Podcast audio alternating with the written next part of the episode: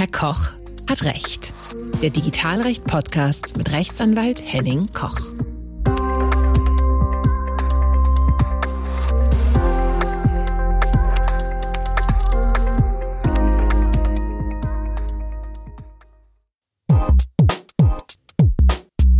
Hallo und herzlich willkommen bei Herr Koch hat Recht. Mein Name ist Henning Koch. Ich bin Rechtsanwalt in der Wetzlarer Wirtschaftskanzlei Roman Peters Altmaier und Geschäftsführer der RPA Datenschutz und Compliance GmbH. Ich berichte in regelmäßigen Abständen über Themen aus den Querschnittsbereichen des Datenschutzes, Arbeitsrecht und IT-Recht. In der heutigen Folge geht es um digitales Lernen und digitales Lehren sowie um Fragen zum Datenschutz und Urheberrecht an der Schule. Heute im Interview zu Gast ist Jasmin Koch. Jasmin ist Lehrerin sowie Fachberaterin am staatlichen Schulamt in Wiesbaden für die Fächer Deutsch als Zweitsprache sowie Bildungssprache Deutsch. Mit ihr spreche ich über die digitalen Herausforderungen rund um den Unterricht.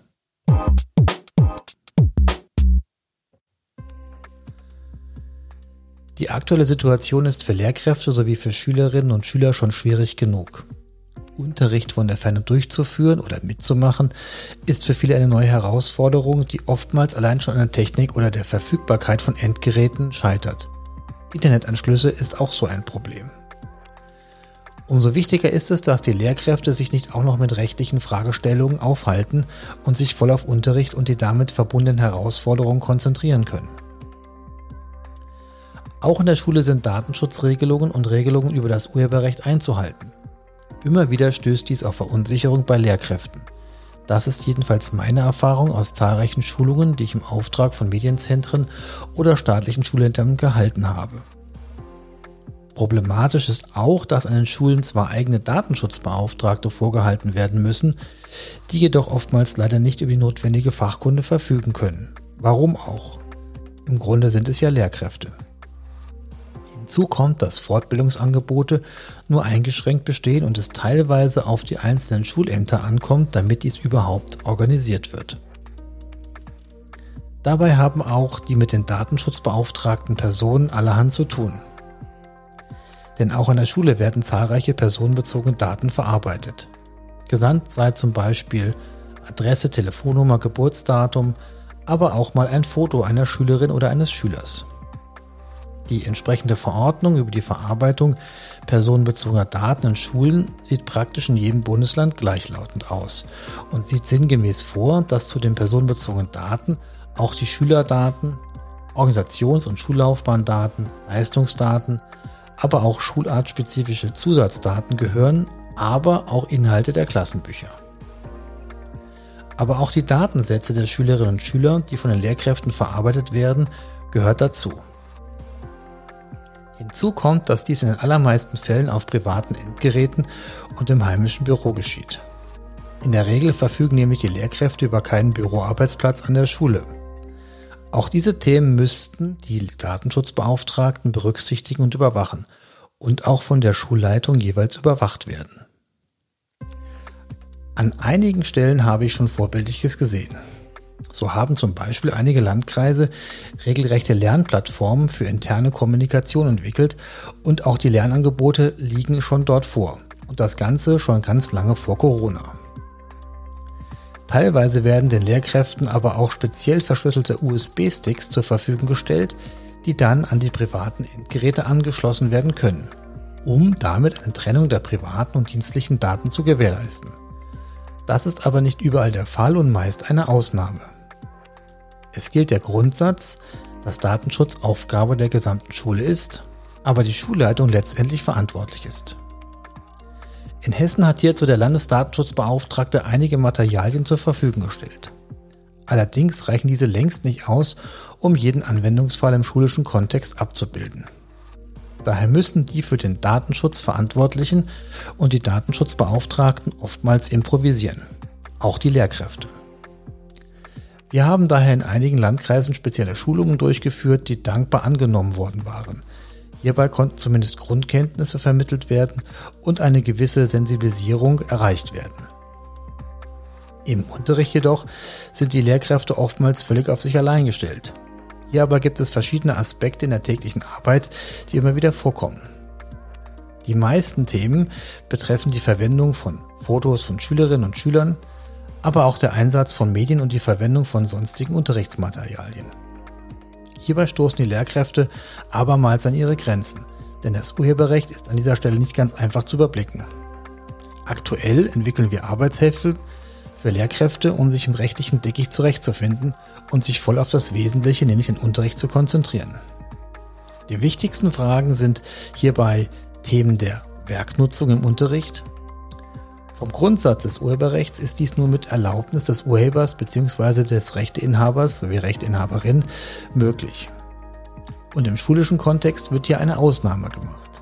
Dies liegt daran, dass Bildung einen übergeordneten Stellenwert einnimmt und das ist auch gut so. Die Nutzungserlaubnis gilt jedoch nicht unbeschränkt und auch nicht kostenfrei. Erlaubt sind grundsätzlich die Vervielfältigung und das Verbreiten sowie öffentliche Wiedergabe, zum Beispiel ins Internet. Das Ganze darf aber nur dazu erfolgen, um den Unterricht zu veranschaulichen, zu ergänzen oder zu vertiefen. Und natürlich gilt es auch nur für die sogenannten Lehrenden und die Teilnehmenden an einer Veranstaltung, was tatsächlich sehr eng ausgelegt wird. Hier gilt eine Grenze von 15%. Das heißt, erlaubnisfrei sind bis zu 15% eines Werkes, die genutzt werden dürfen, für Unterrichtszwecke. Bei Büchern und Musikstücken lässt sich dies ganz einfach anhand von Seitenzahl oder Länge von Songs berechnen. In den allermeisten Fällen gibt es auch sogenannte Gesamtverträge mit den Verwertungsgesellschaften und den Bundesländern. Denn aus Schulbüchern dürfen außerhalb dieser sogenannten Gesamtverträge keine Kopien gefertigt werden, und im Rahmen der Gesamtverträge werden Umfang und Nutzung sowie die Vergütung pauschal geregelt. Für die Lehrkräfte kommen dann keine eigenen Kosten mehr auf sie zu. In der Regel orientiert man sich bei den Gesamtverträgen auch an der 15% Regelung. Einige Werke allerdings können auch vollständig genutzt werden. Das ist dann der Fall bei sogenannten vergriffenen Werken, also solche, die im Markt nicht mehr als Neuware verfügbar sind und einzelne Beiträge aus wissenschaftlichen Zeitungen sowie Werke mit geringem Umfang. Schulfunksendungen werden auch immer wichtiger. Nach Ankündigung der öffentlich-rechtlichen Sender werden beispielsweise über das Portal Funk zahlreiche Lehrinhalte und Schulvideos eingestellt. Diese Sendungen dürfen natürlich für den Unterricht verwendet werden. Daher sind diese Mediatheken auch ein wichtiger Anlaufpunkt. Letztlich sind auch die Zeitungsartikel aus der Tagespresse zustimmungsfrei einsetzbar im Unterricht. Allerdings gibt es hierbei keine Gesamtvertragsregelung mit den Bundesländern und Verwertungsgesellschaften, wodurch zwar auf der einen Seite eine Nutzung zustimmungsfrei ermöglicht wird, jedoch die Vergütungspflicht hier nicht entfällt.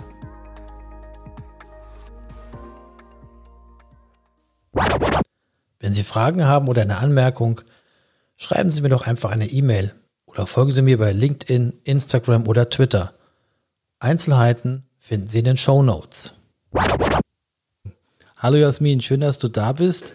Ähm, ja, ich hatte dich ja angekündigt als Lehrerin und Fachberaterin. Erzähl mal was von dir. Wer bist denn du?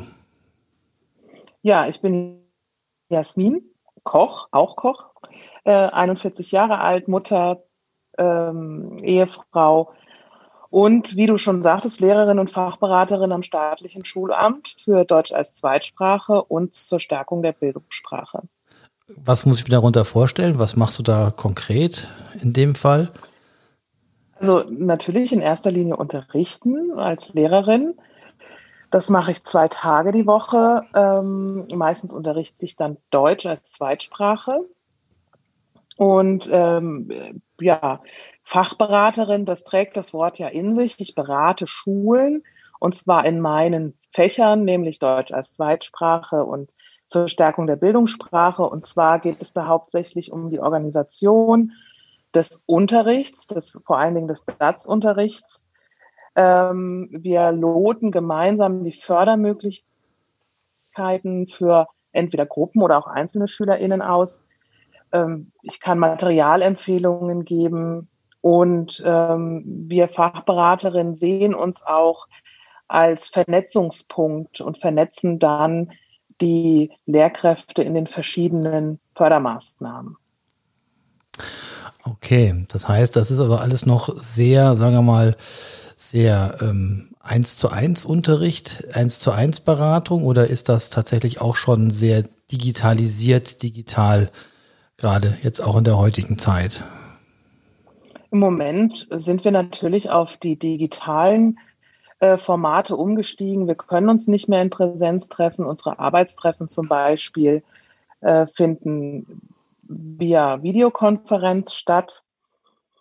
Äh, und natürlich, also das, das Medium E-Mail, das ist ja sehr bekannt und wird viel gebraucht. Wir sind hauptsächlich per E-Mail für unsere Lehrkräfte zu erreichen. Das ist ja nur auch nicht mehr gerade der neueste Weg. Also es gibt auch schon äh, Schulämter und Landkreise, die haben da Plattformen gebaut. Also ich erinnere da zum Beispiel an den äh, Wetteraukreis, die haben sowas. Habt ihr sowas auch? Oder ist das jetzt quasi tatsächlich der Standard, dass ihr quasi per E-Mail nur kommuniziert, also nur in Anführungszeichen? Also meine Schule, wir kommunizieren über einen Messenger äh, extra für Schulen, aber die Fachberater Sachen, die werden per E-Mail gemacht, ja. Okay. Da schließt sich natürlich meine nächste Frage an. Wie setzt du digitale Medien oder überhaupt Medien im Unterricht ein? Also am Anfang habe ich sie hauptsächlich zur Diagnostik benutzt. Also bei Deutsch als Zweitsprache ist es ganz wichtig, dass man die Sprache analysieren kann. Und da bietet sich natürlich so ein Aufnahmegerät jetzt inzwischen integriert in verschiedene ähm, Devices bietet sich das natürlich an, dass man die Sprache aufnimmt, damit man sie später analysieren kann.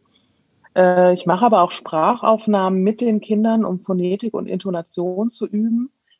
Äh, das macht den Kindern Riesenspaß, da sich selbst äh, ständig zu korrigieren. Dann drehe ich ab und zu Erklärvideos sowohl fürs Kollegium als auch für die Schülerinnen meiner Kurse. Gibt natürlich, und das ist so das klassische, Lernspiele, die die Kinder absolvieren können. Und jetzt für den Distanzunterricht natürlich auch, ja. Okay.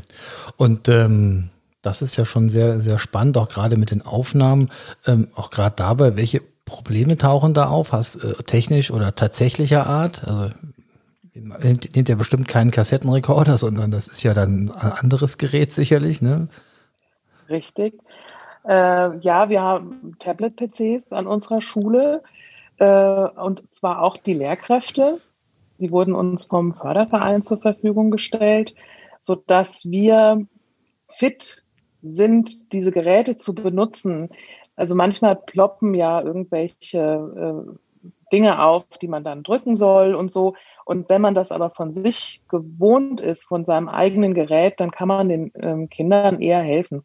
Deswegen wurde uns das zur Verfügung gestellt, dass wir mit den Geräten vertraut sind.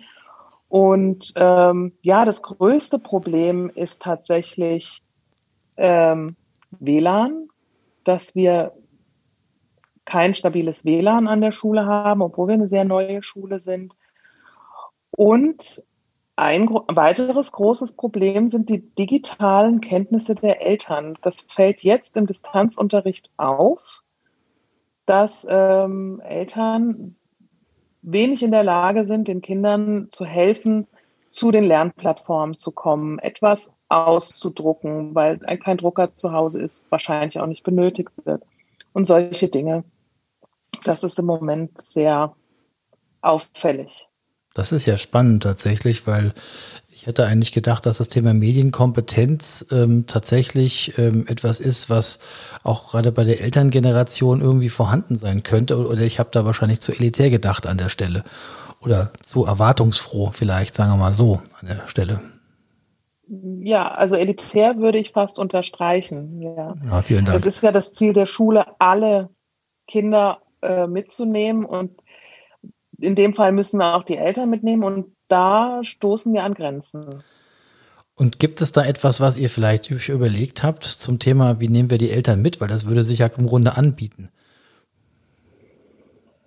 Ja, also es ist so, so ein äh, leichter Druck, der da aufgebaut wird. Ja, Informationen fließen eben über unser Messenger-Dienst und nicht mehr nur per ausgedrucktem Papier Ähm, für Eltern mit geringen Sprachkenntnissen ist das natürlich auch ein Vorteil. Sie können sich dann die digitalen Dinge einfach übersetzen lassen ähm, mit, mit Übersetzungsprogrammen.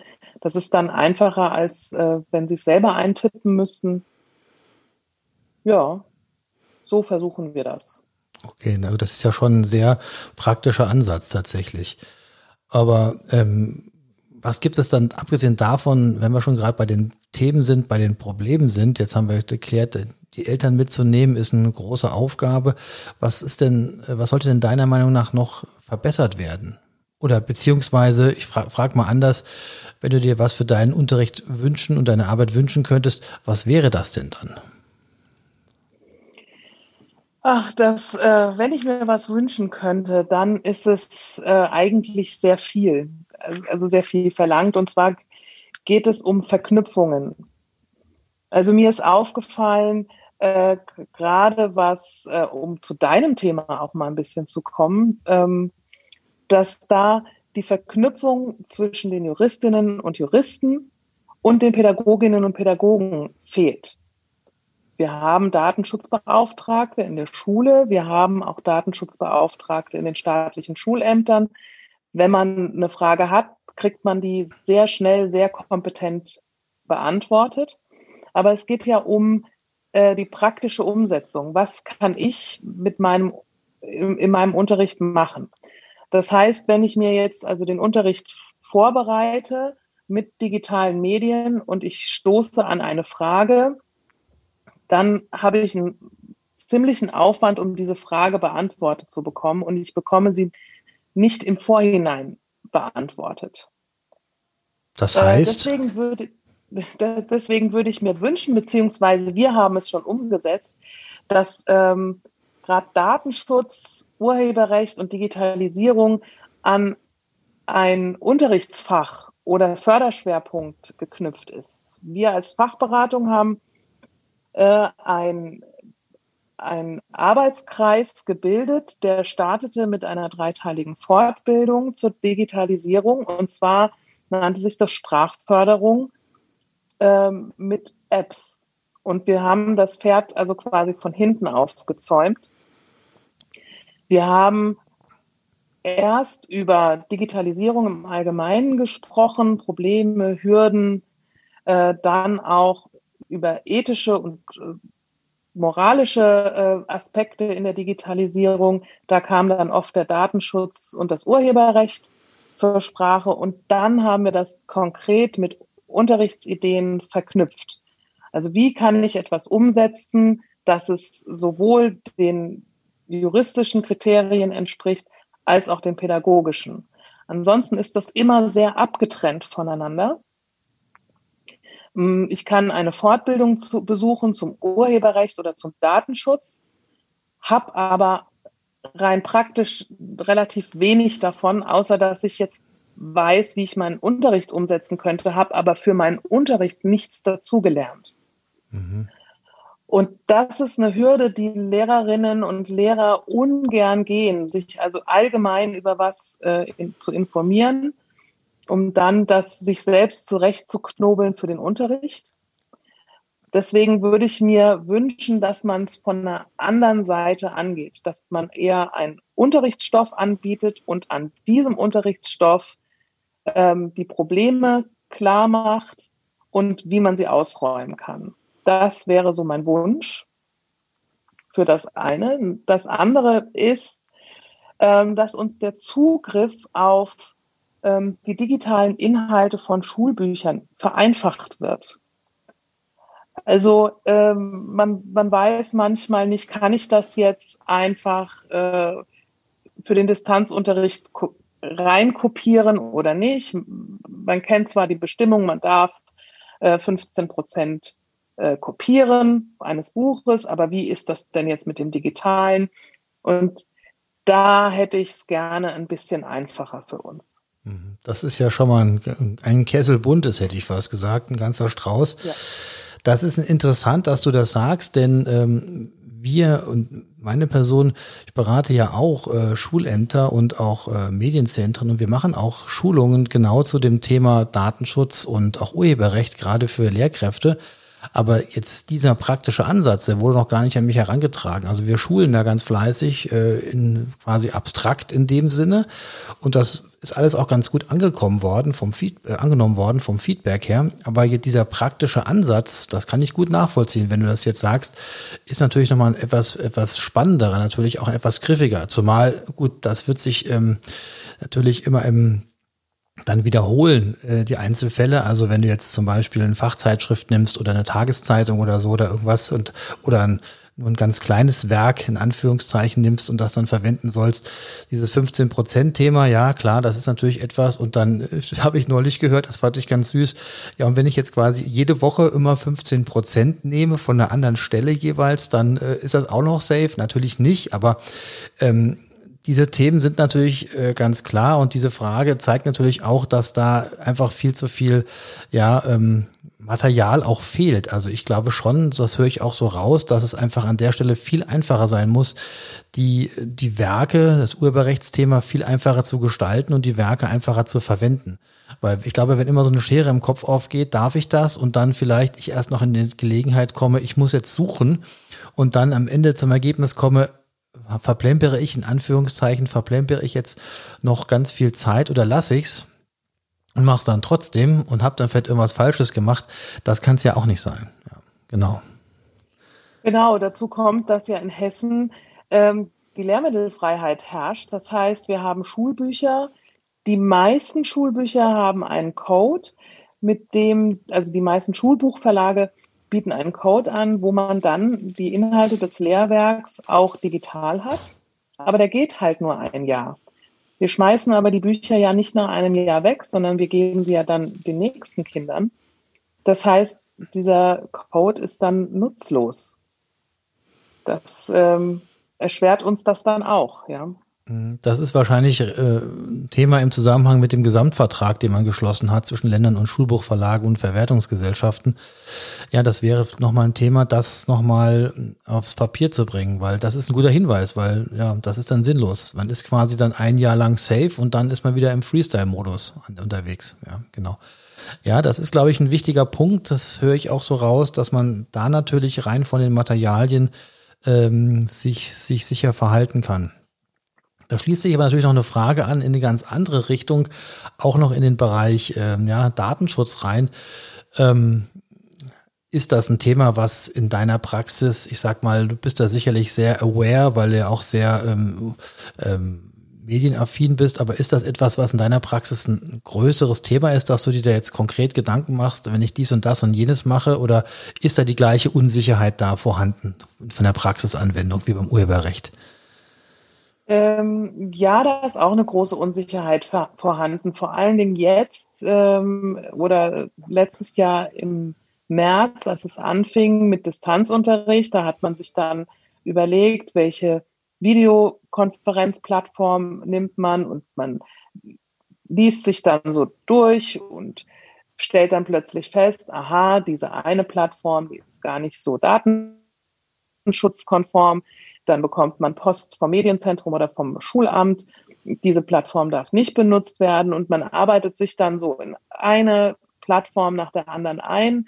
Es wird immer mehr eingeschränkt und das ist manchmal dann schon anstrengend und es wäre einfacher, man würde von vornherein eine Plattform angeboten bekommen oder so eine Art ähm, grüne Liste, was kann man benutzen, wo sind die Server in Deutschland oder in, in der Europäischen Union. Ähm, es gibt so viele Angebote für Schülerinnen und Schüler und für den Unterricht und man weiß nicht unbedingt, woher, ähm, wo die Server stehen, wie datenschutzkonform das ist. Und wenn man sich das dann alles selbst erarbeiten muss, für jedes einzelne Tool, dann ist das ziemlich anstrengend. Das kann ich nur unterstützen aus dem, was mir wieder, mir wieder gespiegelt worden ist. Denn in all den Schulungen, die ich gemacht habe, war einhelliger Tenor. Man fühlt sich von äh, dem Ministerium alleingelassen.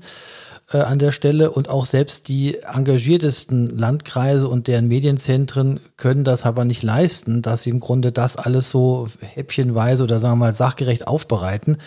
Und auch selbst der Landesdatenschutzbeauftragte, der schon sehr engagiert ist an der Stelle, kann natürlich jetzt nicht jeden äh, Unterrichtsanwendungsfall oder jeden Anwendungsfall an der Schule überhaupt abbilden. Also das ist in der Tat so, dass höre ich auch so raus, dass man sich da schon sehr alleingelassen fühlt und so eine Anleitung natürlich eigentlich ganz gut wäre, ne, was man so machen kann. Also so das Thema, wie kann ich es machen, wie mache ich es richtig, Best Practice und dass man einfach das dann macht und nicht mehr diese Metathemen ähm, drumherum einfach noch hat. Genau, so sieht's aus. Ja, also ich habe insgesamt das Gefühl, dass das hm, sehr losgelöst ist. Ja, es gibt also einmal ähm, den Datenschutz und das Urheberrecht und das wird dann immer losgelöst von jeglicher Pädagogik äh, und Unterrichtsinhalten äh, vermittelt. Ja, und das ist, ähm, das ist nicht zielführend. Mhm. Das wäre einfacher, wenn, äh, ja, wenn man auch, wenn man an die Hand gelegt bekommen würde, wo, wie man rausfindet, ob man das jetzt gut benutzen kann oder nicht. Ja, Vielen Dank erstmal bis dahin. Letzte Frage, die ich habe in dem Zusammenhang, das ist mehr so eine Perspektivfrage, aber die stelle ich eigentlich häufig. Was wird denn nun anders in 2021? Was ist deine Prognose? Alles und nichts. und zwar ähm, also der alles im Sinne von der Druck, dass Schulen sich digitalisieren, steigt oder der ist schon enorm hoch. Jetzt auch gerade wieder äh, mit den aktuellen Schulschließungen, äh, mit Eltern, die da sehr engagiert sind und ähm, auch den Druck auf die Lehrkräfte erhöhen. Das merkt man auch im Ministerium. Da kommen inzwischen sehr, sehr viele Handreichungen äh, die man aber natürlich jetzt auf die Schnelle nicht so durcharbeiten kann. Auch mit Best Practice Angeboten von anderen Schulen und so weiter. Das ist alles schon da, aber man kriegt es nicht hin, das so schnell durchzuarbeiten. Und nichts im Sinne von, wir müssen immer noch alle mitnehmen. Das heißt, äh, wenn Landkreise oder, oder Ortschaften äh, nicht mit ausreichend Breitband versorgt sind, dass wir Fernunterricht machen können, dann wird sich da auch nichts ändern. Dann werden wir nicht alle mitnehmen können. Und das hat dann noch nicht mal was mit der sozialen Schicht zu tun, äh, sondern es hat eben mit, mit, der Geografie zu tun. Äh, und ich möchte noch nicht mal anfangen von ähm, Menschen, die sich das nicht leisten können, äh, ein, ein Device für ihr, ihr Kind zu besorgen oder für ihre mehreren Kinder zu besorgen. Da ist inzwischen Abhilfe geschaffen worden. Aber auch da fehlt es oft an einem Internetzugang, an einem ausreichenden. Das wird dann am, am Handy-Hotspot von, von einem Elternteil gemacht. Da kriegt man keine flüssige Videokonferenz hin.